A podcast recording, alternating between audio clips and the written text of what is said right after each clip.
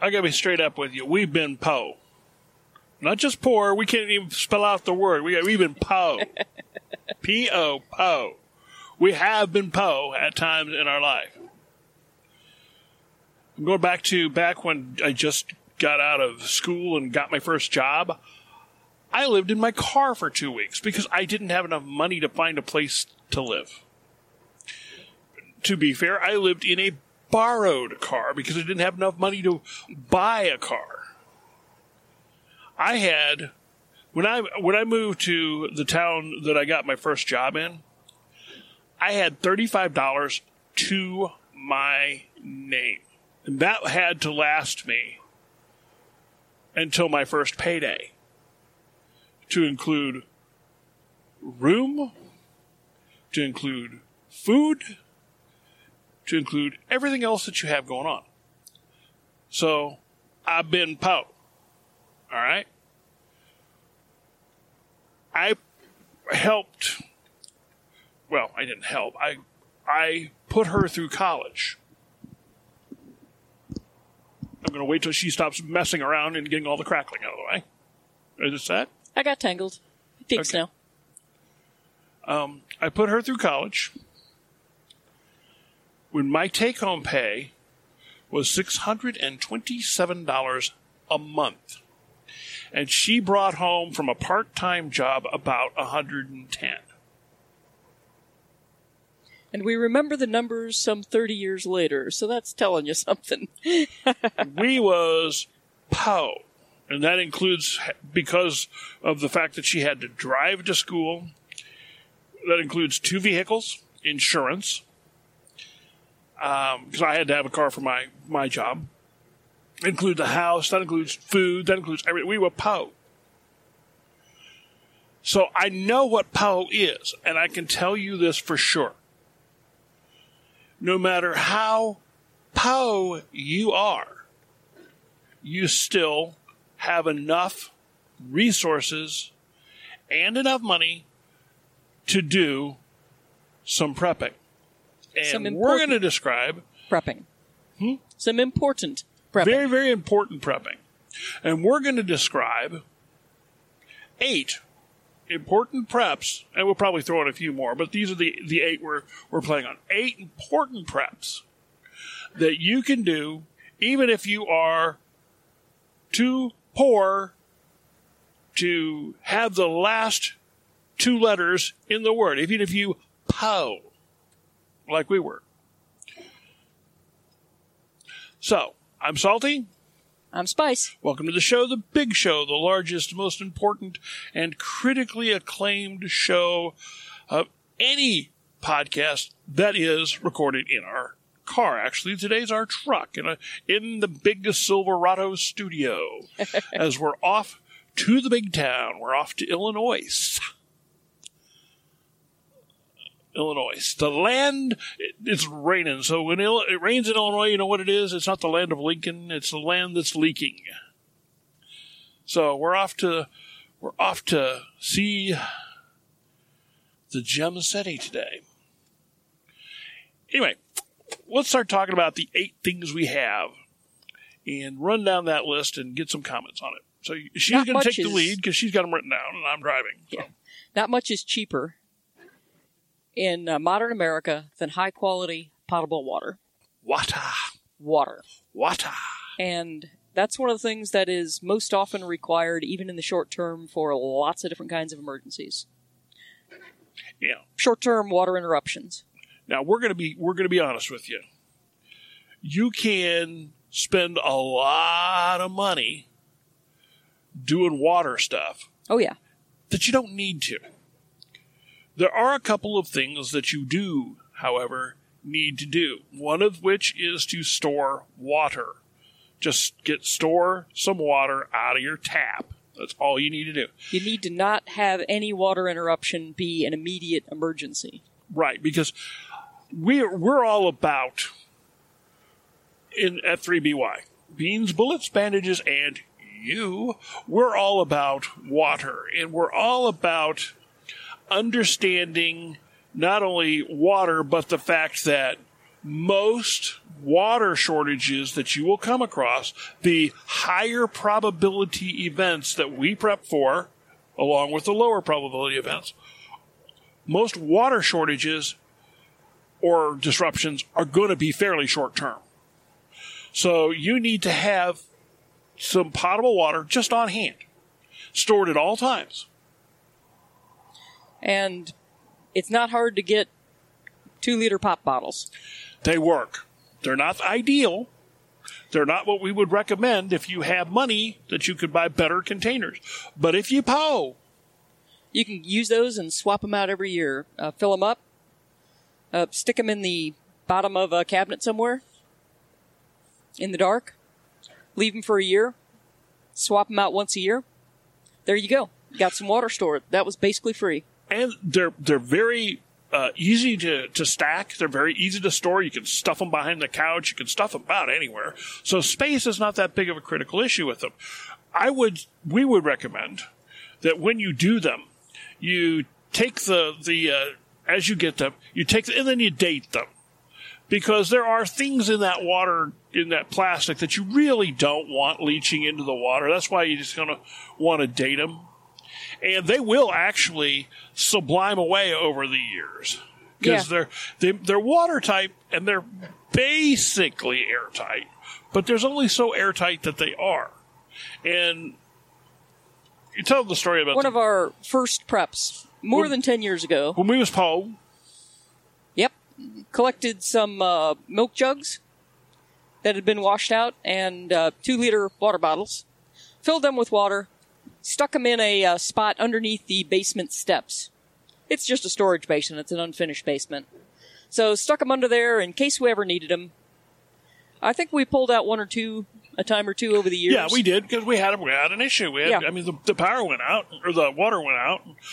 Uh, that's when they were doing the water mains. We they put in new water mains in our town, and uh, we had a lot of boil orders, and we just want to mess with it. So Yeah. Rather than do the boil, we just grabbed from stores. But we never needed all of them that we had. And uh, it's, what, 15, 20 years probably? oh, I- I'd say closer to twenty five. Pretty soon after we got the house, yeah. So I was cleaning out some parts of the basement a couple weeks ago. To put new And- stores in. Yeah. Came across some of those uh, bottles that would put under there so many ages ago. And uh, some of them were completely dry. The lids were still on. They had just sublimed away through the threads, a molecule at a time over the years. And uh, the 20 years or whatever it was, time gets away, had been enough to uh, have them run dry. Some were low, but still had some water in them. I smelled it, but didn't feel like drinking it. smelled fine. Uh, didn't have anything growing in it. So, yeah, I'd swap them out every year. You can even put a whole row on the row of them on the bottom of your closet, where a lot of people put shoes and stuff like that. Heck, you can just put your shoes on top of them. yeah. Cost you no extra space tall. And you, this is a this is a prep that you'll be really glad that you have. And even I mean, you say, "Well, I can't even afford pop." Well, don't you don't have to buy it. Just ask your coworkers or your friends or your family members or your church members. Say, "Hey, I'm working on a project, a crafts project, and it- it's kind of a survivalism is a craft." Uh, I'm working on a crafts project. I need some two liter bottles. I really don't care what kind they are, just as long as they're two liter bottles. Does anybody have them? And I guarantee you, you'll have more of them than you'll want in a week. You can do it with the single serving pop bottles if you need to. Yeah, you can. I It's wouldn't just- keep them very yeah. long Yeah, because they either. leach out faster. But you know, you need absolutely zero money to do that. So And you go. one of your one of your first better preps once you get to be not sub ho is better water containers. But what you know, for right now, this is Poe. We're Poe. yeah, So we're doing this. Okay. Um, is the filtration part of this, or is it another one? basic filtration is part two. All right. Because first you lay in a short term stock, so you're not annoyed and frustrated and thirsty the first time you get water interruption or a boil order. Then you get some basic way to filter water, so if there is a boil boil order, or you're pulling water out of a nearby stream or whatever, I actually use them when hiking. You can uh, do basic filtration from an outside water source that's not necessarily potable to start with.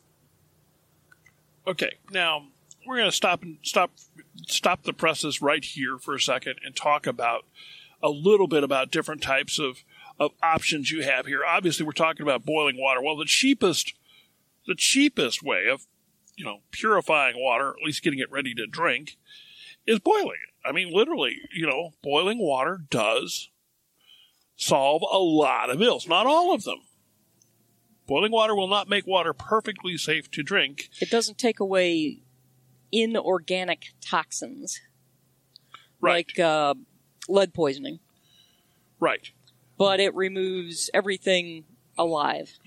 Right. Now, basically, short term boiling works pretty well. Basically. Uh, but it depends on your water and where you're getting it from. And, you know, if you're downstream of, stream of some mine tailings, probably not a good idea. And if you're uh, You know? had water interruption because of a general service interruption, you might not have power either, so boiling might be more tricksy. Another way to purify water so that it is safe to drink for the same kinds of threats that boiling works for, most of them, is bleach. So, once a year, you buy yourself a gallon of bleach and have it sitting around as a prep. Right, and then you just use it up as as time goes by. Yeah. You know, swap it out, buy a new gallon, set your old gallon, and then use your the gallon of bleach you have on your laundry, like you, or whatever else you use bleach for, cleaning or whatever. Make a, a little bit, little bitty label on a piece of tape. Tells you how much bleach to add to how much water to make it drinkable without being disgusting bleachy. Uh, tape it onto the bleach bottle. Transfer it when you buy a new bottle of bleach. That's two bucks a year for a prep. That can make a very large volume of drinkable water. Key point. Make sure when you buy bleach for this, it only has bleach in it. Some bleaches that they sell have other ingredients. You don't want that. You want the cheapo, cheap, cheap, cheap bleach that has only bleach in it. Sodium hypochlorite. Sodium and water hypo should be the only nothing else. Okay. Um, there are also water filters, and we recommend having some. Now, this is a this is an area where I'm going to kind of go differently than some of the survival people will tell you, because I'm a much bigger fan of the Sawyer style filter than I am of the Life Straw. I'm not a fan of Life Straws. And I'm not a fan of life straws for a particular reason. Life straws are wonderful. They're great. They're fantastic. As long as you're in a place that never freezes. They aren't built for being frozen after they've been used. They'll break. If they've And got water in them, the water will expand. So if you, you know, this is an important thing. If you've ever used a life, life straw, you do not want it frozen. And where we live, I'm not going to want to prep something where I can't worry, you know, I have to worry about has this ever been frozen? So that's just a, uh, the Sawyer filters. They're various different kinds. They're usually 20, 25 bucks, but that's enough to filter water for a whole family. So the first step I would do in a filtration process is go to look for the Sawyer filter. And I know it's 20, 25 bucks. A lot of people don't have that sitting around, but maybe, you know, put about, put a couple bucks a week away and, you know, in a month or two you can buy one. I mean, this is what we're talking about for low dollar prepping. Yeah.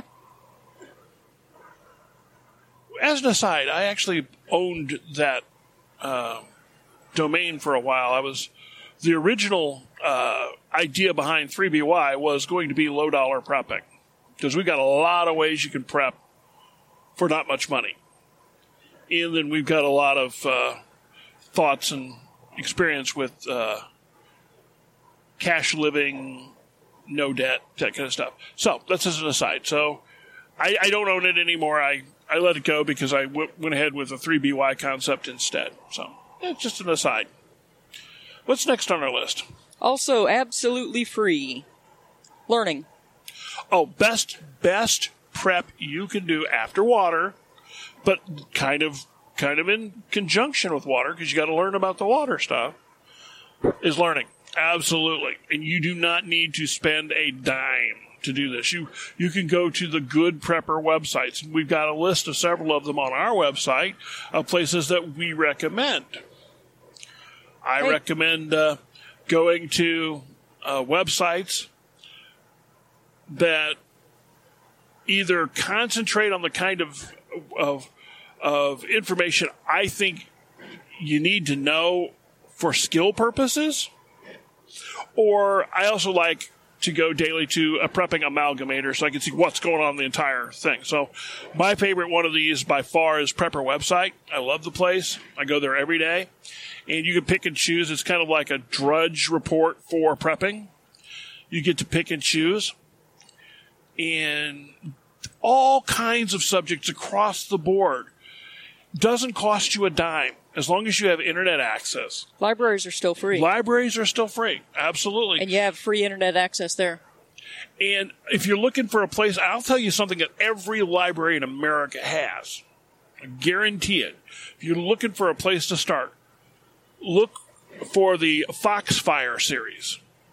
The old Appalachian how to series that was done by students made back in the 60s. They, they talked to people who were the old Billies, basically, asked them how they did stuff. The Foxfire series is amazing, and every library has it. It's a good place to start. Won't cost you a dime. You can also get some very useful tips for short-term kinds of emergencies just from the American Red Cross website. Right. Now, I'll tell you another resource that a lot of people don't know is out there, but you'll have to check your own local library. I know our library has it, and if our library has it, we're in the middle of nowhere. Our library is a not a big library. tiny little library. And our library has it, so I would say there's a good chance that yours does too. A lot of libraries have uh, online uh, books that you can check out for free for two or three weeks and they have ebooks. And they have a huge selection of, of books that are really good. You basically just go onto your, your phone, your tablet, whatever you got. You have to sign up with the library, of course. Use your library card, but you can go in there and find all kinds of books to read. They're very, very good. It doesn't cost you a dime, so it's another way, another good resource that that you can use. and a companion piece, skills, which is learning with practice, basically. Yeah. This is something, every time we go into skills, I always kind of get, because I know this is something I've got to work on. I just don't have much time. Between all the projects I've got going on, I don't have enough time, which I'm working on. I'm actually making some changes. But, you know, I, I, I want to I want to make a point of emphasis in everything that we do. And we've talked about this on our podcast time and again, mostly with things like gardening and stuff like that. Uh, it doesn't matter what you have if you don't know how to use it. You can have the best tool set in the world, but if you don't know how to crack uh, uh, crack an engine, what is it going to do you? I mean, what good is it going to do you if you don't know how to to disassemble something and, and repack bearings? Why do you need a bearing kit? you know? And if you do know how to do things, you can often find a way to get stuff done. Borrow equipment or things like that if necessary. But actually knowing how to do things is a lot more rare than it used to be, frankly, and it's really invaluable. Right. This year, this year, one of my one of my new skills development is plant starting, and some things are going well, and some things are going badly. Which means he's learned some things. I've learned some things. I've learned some things, and of course, We've learned some Because this, to be fair, this year is not a typical year. We normally have these plants in the ground by now, but we're looking at a freeze again tomorrow. I can't put tomatoes out when it's going to freeze. Our frost free date, our last freeze date in where we live was two days ago. Average last Average. free state. Last freeze date. But some years are worse than others. That's actually something I'm going to do a post on soon. I was thinking about that this morning. According to the One of the skills you need to develop is uh, how to deal with the bad weather situations when you're trying to grow food. Because if something bad happens to my garden this year, it's probably no big deal because I can just go buy food if I need to, but I need to have the skills. So I'm trying some things with this freeze that came up. The first of my plants are coming up. I'm doing some experiments on those things to see if I can keep them alive through this freeze. So in the future, I actually know how to get it done when I need to get it done. For specifics, she was talking about how she has lettuce that's already up, which is great. We've had a couple really nice warm days. Her lettuce is up, but we're looking at a freeze tomorrow. So what are we going to do to keep that stuff alive? She put, she's covering it. Will it work? We'll let you know. Yeah. I've got a plan, and it's a plan I've pulled off the web, and you know how it is on the web. Some things work, some things don't. Yeah. So the stuff I talk about it is stuff I've at least tried and know works. But, and that's a key point which you just said. You know what you pull off the web. Some things work and some things don't. Well, how do you know? You try them. You do them. You develop skills. You develop uh, systems, which is part of skills. Is develop your own system. How Yeah. about map reading? Map reading is huge. Not actually, not not oh, use my phone, but And map reading. I'm not even talking the wilderness orienteering stuff, No, which is more get- difficult. Just how to get to read a road map. Luxembourg from here. when your phone and your GPS isn't helping. A lot of people can't read a, just a basic road map anymore. Yeah. They just don't know how. And if you do, well, it's a skill that you need to develop. So that's a good skill. There's all kinds of skills we can talk about, but we're not going to in this particular thing. We'll keep. That's why we do articles every day on 3BY, talking about skills. Yeah, we might as well segue into just a uh, brief hello to one of the other cheap but not free preps. Unless you're apartment dweller. Some people can't do it. Some people can. Even if you live in an apartment, sometimes there's a community garden. Uh, developing a garden actually provides some food. It costs a little bit, but it provides some food in addition to providing skill development and learning. So it's something that is usually worth the investment even if you don't have a heck of a lot to invest. I'm not going to run this into the ground because we've been doing a lot of articles lately on how to garden and why to garden, but it deserved to be on the list. Now you're going to laugh. She won't laugh because she'll think it's a pretty good idea. But another option to learn how to garden, if you don't, if you're an apartment dweller, you don't have an apartment, or you don't have a garden yourself, you have no space, is to find a friend with a garden and help them out. Oh yeah. It's a great way. And first, they're going to love you for it. Second, they're probably going to give you some of the stuff. Yeah, most gardeners will share because at the beginning and end of the season they might be eh, I really want this. Your first tomatoes, you don't want to give away your first tomatoes of the season. But then a week later, when you got more than you need, somebody's been helping you out, you'll fix them right up. And Then two weeks later, you'll start hiding tomatoes on people's porches. not that not that we've ever done that. we lied. We lied yeah. So yeah, it's it's something. that- It's it's an option. But gardening, I think everybody needs to know how to do some basic gardening. I just think it's a it's a skill that every person should have. Important skill. Here's another free one. And this is for everybody who does not live alone or does not intend to live alone after an emergency. A concrete reconnection plan that everybody that you want to reconnect with knows what it is, knows how to do it. All of a sudden the cell phones aren't working. Where do you find your people? Where are you going to meet your people if you cannot get in touch with each other? Where's your backup plan if you can't meet there? A reconnection plan. Uh, we have actually used these several times in the past because we go on adventures and sometimes we split up on the adventures. And before we split up, it's always okay. If plan A doesn't work, this is plan B. If plan B doesn't work, this is plan C.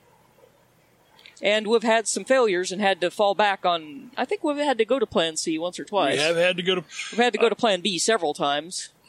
When one of us planned to do a trail and the trail wasn't through anymore, well, I think I'll go back to Plan B now. Yeah, that, that's happened several times. Um, you know, and, and people, especially, and I'm not trying to get down on city people, but especially city people, expect cell phones to always be there. In rural areas, they are not always there. Your cell phone may not work. During crises in cities, they are often not because the system gets overwhelmed and crashes on you. Right. That's when it most failures most happen often in cities is during emergencies. So you can't you cannot depend on the cell phones. You Yeah, they just, just- can't. They just fail a lot more for us out here in the boonies where you don't have good coverage everywhere. So yeah, like we'll just, we'll be going somewhere, and we'll know. You know, our our responsibility is to be here, be here, be here, and if all else fails, we will meet here.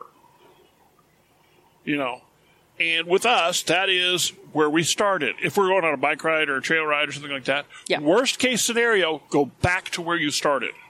Because everybody knows how to get there and everybody everybody know- knows the road back to there is unbroken. Right. And there's also another part of planning that we that I take in mind. It's can you get there from here? Think about and pro- you need points to, like bridges. You don't need to know every left turn and right turn of everywhere you're ever going to go. But you do need to know if you can get there from here. For example, I know where the place is, Our place out in the country. our place out in the country, and I know where she works. But I also know which roads flood and how much rain it takes for each one of these roads to go under. Now, you may not need to know that unless it's a place that you live. She may be staying out at the place for several days. I need to be able to know can I get there from here? If it really starts to rain and I need to go pick her up, what is the route I'm going to have to take to get there? I need to know these things because she is out there and I'm here. Another, you know, another consideration that you have to do is is stuff like, oh yeah, I'm just going to drive the, I'm going to drive the pickup truck to the back of the place, right? I'm going to drive it back there to the back of the lawn clearing, yeah. and then I get it stuck. How do I get home? How am I going to get home? Unless we have another vehicle there, I don't know how I'm going to get home. So that's why I don't do it. You have to stop and think ahead of is this a wise decision? Will this keep me from the military calls it lines of communication. And it doesn't necessarily mean ways to talk, but it's ways to supply yourself, ways to retreat if you need to retreat. You got to learn lines of communication, and part of that is everybody needs to be on the same page. Strategies win battles, logistics win wars, is what they tell me. Yep. So, uh, one, uh, also on our list, also free, have a plan for hygiene. If water and sewer go out, or if electricity goes out for several days, did you know the sewer plants actually stop processing sewage? And when they stop processing sewage, things don't flush anymore, even if you got water to push them from the top. They're not going anywhere. If you don't know how to close off the sewage pipes that lead that lead back into your house, you're liable to have a backup from the community sewer system into your house, which can fl- flood houses with raw sewage, and that's just disgusting. Um, so, knowing how to shut off the community system if the power's been out for, I don't know, more than a day or two days, and figure out what you're going to do with the wastes is worth doing, because it's going to be a problem. Yeah, I mean, it, it, knowing things like like this. Okay, I happen to know we live on a hill. Which I highly recommend always living on a hill because you don't get flooded if you live on a hill. And I do happen to know that in our situation, um, environmentally, it would be very bad for us to continue to use our flush toilet system after the uh, sewage treatment plant went down. But it would still work because we live on a hill and it's downhill from us, and there are no lift stations between us and them. So I know our toilet would be keep working. However, what will happen is it'll overflow and go into the creek. And then everybody who's drawing water from there had better be using their water filtration system. oh my gosh, yeah. Don't draw water from there in an emergency. Not that we would, because if we had to, if worst came to worse, uh, we have two community lakes nearby within a mile and a half, and we have plenty of ways to get lots of water back and forth between the two, and there are ponds and yada yada yada. We Plenty another of alternate plans. Here's a here's a freebie. Here's a freebie. Look around your neighborhood and look for resources. Know where the ponds are. Know where the creeks are. Just start paying attention to these things. If you're looking at ponds, pay attention to how much fertilizer and stuff they're putting onto the ground in its near vicinity. Uh, ponds in golf courses, Do for example, are toxic Don't use because of all the stuff they dump on the on the greens to keep the greens nice. I have a friend who does uh, who does diving, and he's a golf ball diver, and he wears a full hazmat suit when he does it. I mean, he's got a full hazmat dry suit, the full rubberized everything, and he has a a literally a spray down system to spray him down after he goes in for them. That that You water don't- is you know, toxic. golf course stuff. It may look green and pretty, but that water is nasty. And the last one on our list for today some extra food is not hard to acquire. Food is not that expensive. You can buy a little bit extra every time you're grocery shopping, and it stocks up over time. And that way, you're buying stuff you eat, and you're it's not going to be waste because you well you're going to be able to eat it as long as you keep rotating your stock so it stays good. It's not a uh, lost co- uh, It's not a lost investment. Even if you don't need it for an emergency, you could you're going to eat it eventually anyway. Right, and there's some stuff that you can that you can work around, and you learn how to. Okay, once this is not prime food anymore, even if you bought too much, you can you can adjust and use it in different ways. For example, uh, I like to keep a lot of of crackers around because I use them, I eat them, and crackers in our part of the country where we have high humidity, they can get really stale quickly. But we've learned all you have to do to freshen them back up. In fact, this makes them even better than original. Is to stick them in the dehydrator for a couple hours. And if you have something going in the dehydrator already, which we do a lot of the year in the summer, you know, and there's an extra tray or two, just stick some crackers in there and it keeps them wide open. Um, there's all kinds of food, but you have to kind of watch what you're doing. You should know what shelf life is and what realistic shelf life is. Some things have really good shelf life and some things don't have that much. For example, uh, you might be surprised, you know, if you like ramen noodles, they're very cheap. They're high calorie. Well, relatively speaking Concentrated calories. concentrated calorie. They're not super high calorie, but they're very, very, very cheap. And you think, oh, this is great. I'll get a whole a case of these and store these for years. No, you won't because they're high fat and the fat will deteriorate. and it makes the noodles rancid. Yeah, and that's just ugh. another thing that you have to watch out for is uh, things like cornbread, cornmeal. Anything that becomes a meal or a flour It I mean, oxidizes a lot yeah. faster. Yes, it does. So when we store, we store hard red wheat and we grind it ourselves. First, of all, it's a very cheap way to get to get uh, Flour. flour. And it's whole grain flour. Yeah, especially if you can do it where you live in a city that has a place that you can get the buckets without having to pay the shipping on them. It's a very, very cheap way to do this. Buy the actual hard wheat, 50 pound bag, and do it yourself. Or even if you're not doing that, you can go to a place like one of the places that I, I've heard a lot about, I have not gone to because there's nowhere, there's not any anywhere around us, is the um, uh, preparation places for the uh, Church of Jesus Christ of Latter Day Saints. They, uh, the church is uh, part of their belief system involves storing food, and they have a very efficient, very, uh, very well done food storage system, and then it's open to the public. They'll gladly, they'll gladly let you come in there and work with them.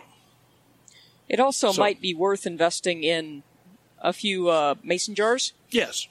and some lids and a vacuum um, air evacuation system for them. Because then you can buy foods in bulk when they're really cheap.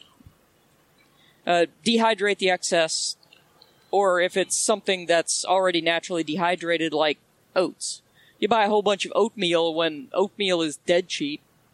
Put a bunch of it in the jars, air evacuate them, set them in the dark. Now they're good for a very, very long time. the jars are there's a little bit of expense there and you got the lids and there's a little bit of expense there sometimes they're reusable sometimes they're not um, one thing to keep in mind though we're not talking about a huge thing we're, we're talking about a food saver here we're talking about a $50 item or less with the little can saver lid now we have we highly recommend if you're going to do this to use the wide mouth jars just because they're much easier to use A lot easier to get the stuff out of. Yeah. uh, but that's you know that's a personal choice. There's also the mylar and the and the. Uh, I mean, vacuum sealing is a, is a, is a relatively cheap but very effective way to make your stuff last longer. Just yeah, have an and that idea of reduces the cost because you can buy in bulk. have an idea of what it is that you're trying to uh, what you eat, and then store what you eat. But just buy an extra jar, buy an extra two jars, buy an extra can, and Buy build it up. Just but a bigger container it's very and then store the excess. Very key and important to rotate that. Now we have these fancy rotating can systems that we use. You don't have to have that, but they really they really work really well. You know, You could do some skill development by looking at how they're put together and making your own if you were absolutely. so inclined. Or you can just take a take a marker and mark the top of your cans when to eat it by. If you just set a shelf out from the wall a little bit so you can get behind it, and make a habit of putting food on the back side and pulling it out the front side, that's a cheap answer and a Free effective answer. answer. Free answer. Yeah.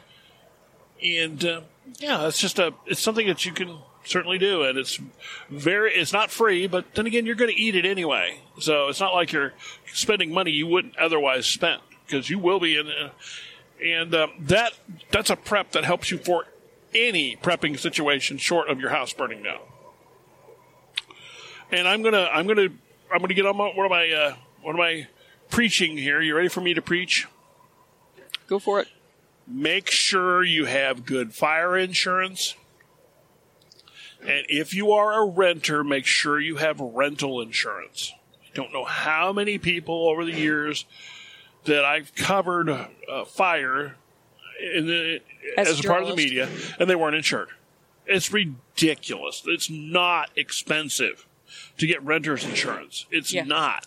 I work uh, volunteer for the Red Cross, and those are the people we're giving emergency aid to because they lost everything in a fire and they didn't have fire insurance, and now they've got nothing.